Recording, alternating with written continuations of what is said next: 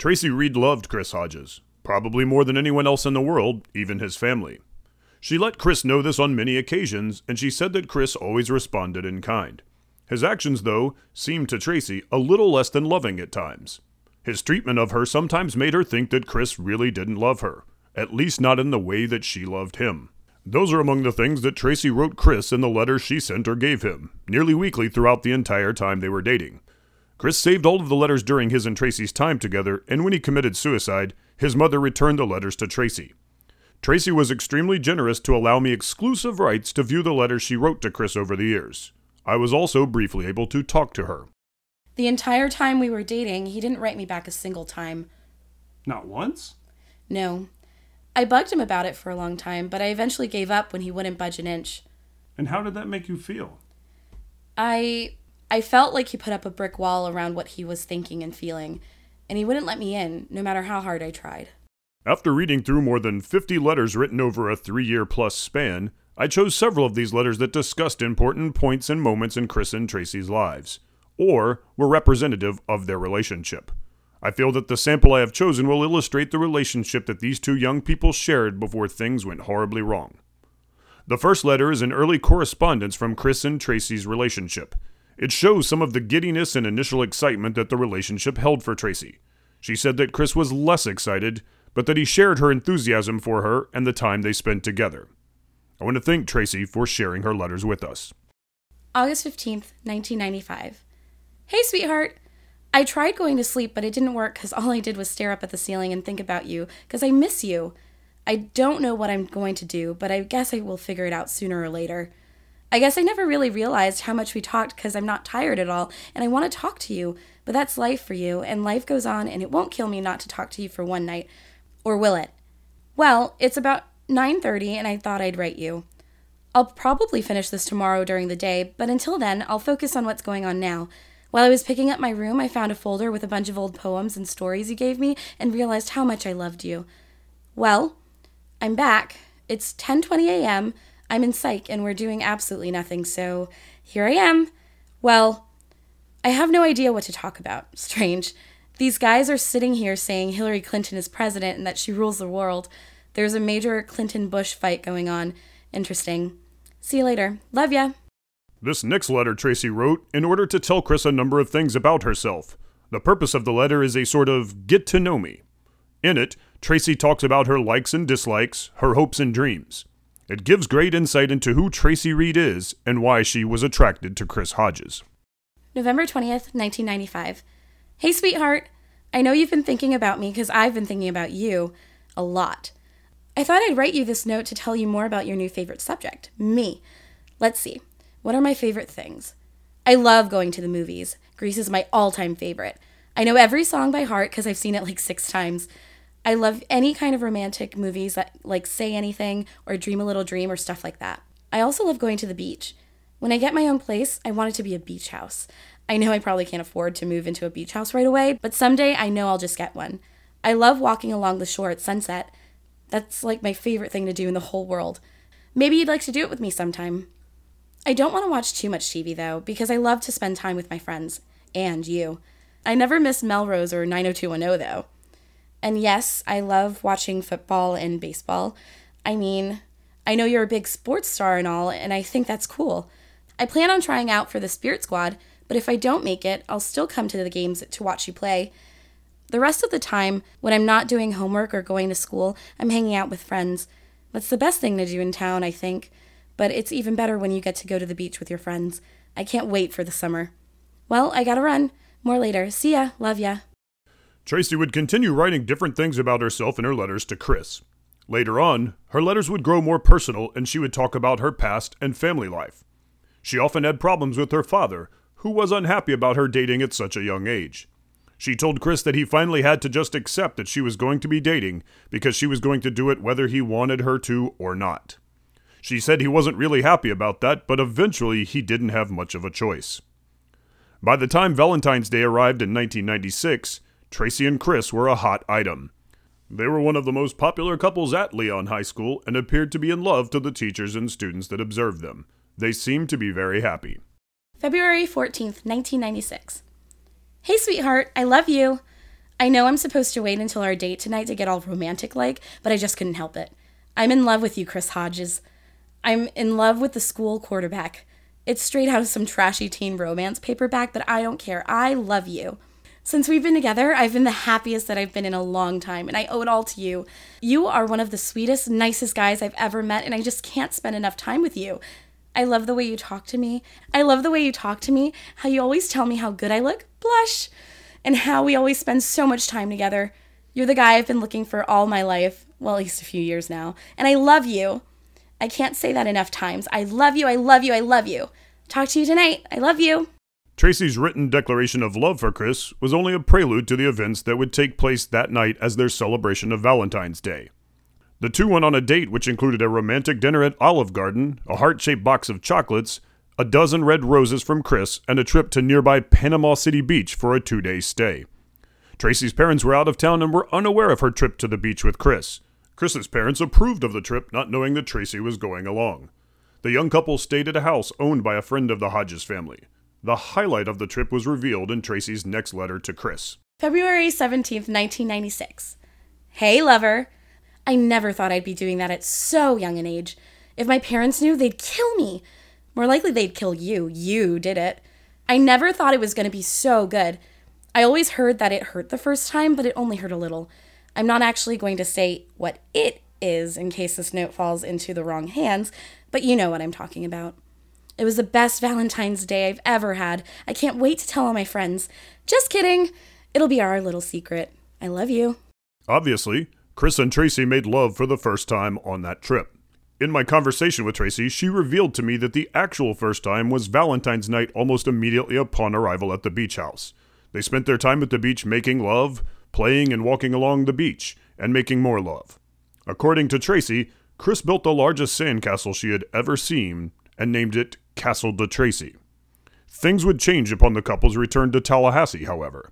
February twenty-third, nineteen ninety-six. Hey, Chris. If I knew you were going to act like this, I would have never done what we did.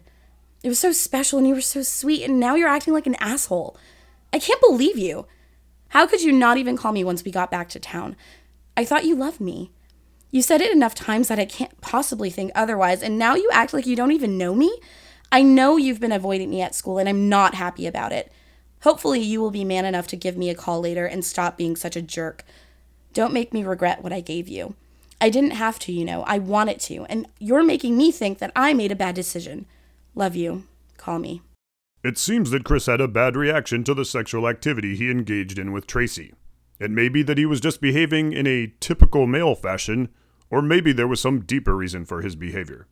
According to Tracy, he did call that night, and they patched things up. Tracy said that she decided that she and Chris would not be making love again any time in the immediate future. The two did reconcile, and their relationship continued in a much better vein. Tracy didn't write any more letters to Chris for a while, and the next letter she did write addressed the difficulties in their relationship. July seventh, nineteen ninety-six. Hey, sweetheart. I'm glad we got over all that bad stuff. I hate it when we fight. We're much better together when we get along. I'm glad you apologized for not talking to me after Valentine's Day. I always wanted to tell you that I was sorry for pressuring you about the whole thing. I realize you've got your own issues to deal with, and I don't want to push you if you need time in order to deal with whatever it is. I just wanted you to know that even if we had some trouble, I still love you. I'm glad we're not fighting anymore. See you later. Love ya. Chris continued his good behavior for several months. Tracy told me that the time period just after they got over the first sexual encounter was their happiest time together. Tracy said that Chris was on his best behavior and was a complete gentleman and treated her exactly the way she wanted to be treated by a boyfriend. She said their love for each other grew and grew during this time period. February twenty-eighth, nineteen ninety-seven. Hey, sweetheart. I've been thinking, and since you've been such a great guy lately, and since the prom is coming up and all, I was thinking that we might want to try it again. I think we've both matured enough to give it another try. It was so good the first time we tried it. I just hope we can avoid what happened afterward this time. I love you and hope that we can move forward with this relationship. I love you. Talk to you later. The prom was three weeks later, and Tracy said that she and Chris did, in fact, make love again that night. To Tracy, the event itself was as memorable and enjoyable as it had been the first time. In the days after, Chris did not repeat his bad behavior from after their initial sexual encounter. Tracy said that Chris remained a perfect gentleman and that they made love several more times over the following months. March twenty-eighth, nineteen ninety-seven. Hey, sweetheart. I've realized lately how much I really, really love you. You're the best thing that's ever come into my life, and I don't know what I'd do without you. I love you. I feel that you and I are soulmates who are destined to be together forever.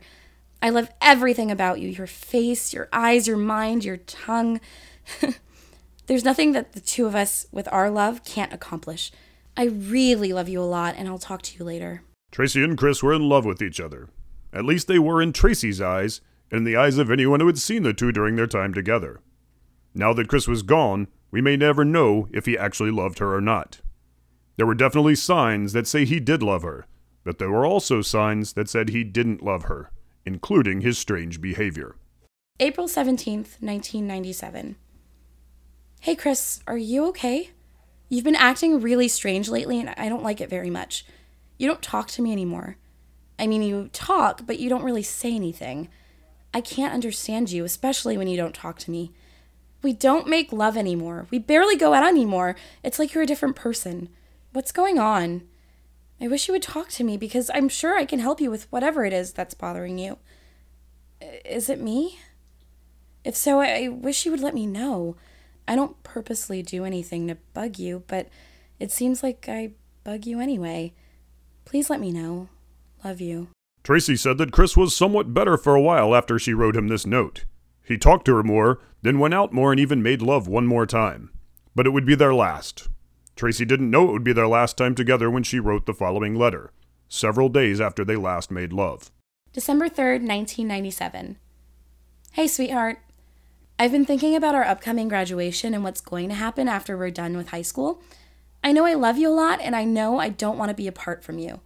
I know you have a big choice to make between college and baseball, and I want you to know that whatever your decision is, I'll stand by you. I'm definitely going to go to college, but I can go wherever you go. Even if you play baseball, I'll go to a college near wherever it is that you're playing. You said that you want to keep playing sports beyond the college level, and that's okay with me. If you change your mind and quit playing sports, that's okay with me too. I don't just love you because you might be a millionaire someday soon, you know. I love you because of the person you are. I want to go ahead and get my bachelor's degree and then go to grad school, even if you make it as a rich pro baseball or football player. I know I'm making a little bit of an assumption that we'll stay together, but you haven't given me any indication otherwise. I know you love me, and I know I love you, and I hope we get married someday. I want to be the mother of your babies. I know you said you wanted to have children someday, and that's great. So do I. There's just so much for us to talk about when I think about our future. I just know we will be together. I'll talk to you later. Love ya. One thing I noted in this last letter was a definite self-consciousness on Tracy's part. If she were so confident in her future together with Chris, she wouldn't feel the need to justify so many statements that Chris had apparently already told her yes to. Of course, in retrospect, she had reasons to question her relationship with Chris. He was giving her so many signs that things were not going well. Before too long, things began to get worse. Chris began to treat Tracy poorly, avoiding her, not returning her phone calls, having a short temper when they were together, ignoring her when she spoke to him. Chris wasn't the old Chris anymore, and he never would be again. January thirtieth, nineteen ninety-eight. We need to talk. I really don't even know where to start. Let's see. First of all, I've been doing a lot of thinking. I'm not comfortable. I thought we were dating. Everything is too much. I know there are things going on with you, but that gives you no right to treat me like you've been treating me. I love you. And I've been living with the thought that you love me too, but you make it very difficult to tell. I know we can work out whatever it is that's going on with you. All you have to do is ask me for help and I'll give it. Does this whole mess have something to do with that night when you disappeared? If it does, you still haven't told me anything about that night. It makes it very difficult to help you when you won't let me in. You have to let me know what's going on. One way or another, I've got to know. Call me when you figure things out, okay? Love you. Apparently, Chris never made that call. Tracy said he continued his strange behavior, never really being himself again before he killed himself. Tracy said Chris was a different person over the last six months of his life. He wasn't the Chris she had known and loved for so long. He was a stranger. Tracy told me that this last letter was returned to her unopened. Chris never read the last letter Tracy, supposedly his true love, wrote him. By this time, he was too involved with his own demons and plans to talk to Tracy or listen to what she had to tell him. April first, nineteen ninety-eight. Chris, do you want to break up with me? I only ask because you haven't talked to me or returned my call for three days. What am I supposed to do? I've been crying for two days straight because of you. Why do you always have to be such an asshole? I don't give a fuck who you are or what happened to you. You don't have a right to treat me like this. I won't take it anymore. If you don't talk to me and some things don't change, we're gonna have to break up. I hate that I have to say such words to you, but you've made me. I love you. Did Chris Hodges actually love Tracy Reed as he claimed to in his suicide letter? It's difficult to tell from Tracy's perspective. She never was sure that he loved her, even though she was deeply in love with him. Did whatever happened that night prevent him from loving her or anyone else? Did it kill inside Chris the part of him that was capable of love? Did he love her and just not know how to express it? Was he just using her, or did he love her? We may never know, but there may be some clues in the journal that Chris wrote from nineteen ninety-four to nineteen ninety-eight. I am Jim Stormy Weathers, and you have been listening to the eighth chapter of All American, a True Crime Podcast. Tina Pineda as Tracy. Kenneth Quinnell as writer, director, and the character of Jim Stormy Weathers.